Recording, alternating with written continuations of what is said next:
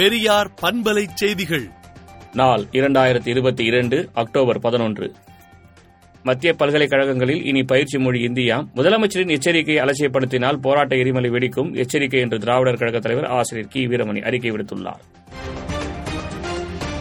இரண்டாயிரத்தி இருபத்தொன்று மற்றும் இருபத்தி இரண்டாம் ஆண்டில் இயற்கை இடர்பாடுகளால் பாதிக்கப்பட்ட சிறப்பு பருவ பயிர்களுக்காக விவசாயிகளுக்கு இழப்பீடை முதலமைச்சர் மு க ஸ்டாலின் வழங்கினார்.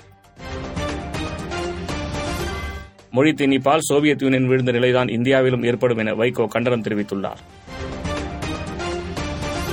சட்டசபை நிகழ்வுகளில் அதிமுக சார்ந்த எந்த முடிவெடுத்தாலும் தன்னிடமிருந்து கலந்து ஆலோசிக்க வேண்டும் என சபாநாயகருக்கு ஓ பன்னீர்செல்வம் கடிதம் எழுதியுள்ளார்.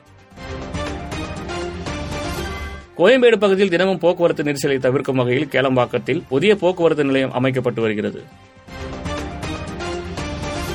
பஸ் நிலையத்தில் பள்ளி மாணவிக்கு தாலி கட்டி விவகாரம் தொடர்பாக பாலிடெக்னிக் மாணவர் கைது செய்யப்பட்டுள்ளார்.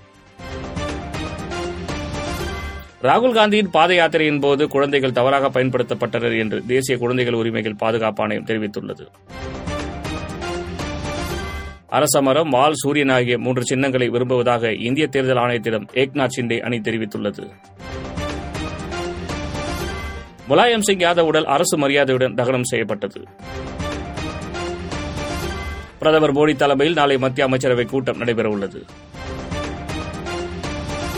கேரளாவில் தமிழக பெண் உட்பட இரண்டு பெண்கள் நரபலிக்கு ஆளாக்கப்பட்டனர். உடல் துண்டு துண்டாக வெட்டி புதைத்த தம்பதி உட்பட மூன்று பேர் கைது செய்யப்பட்டனர்.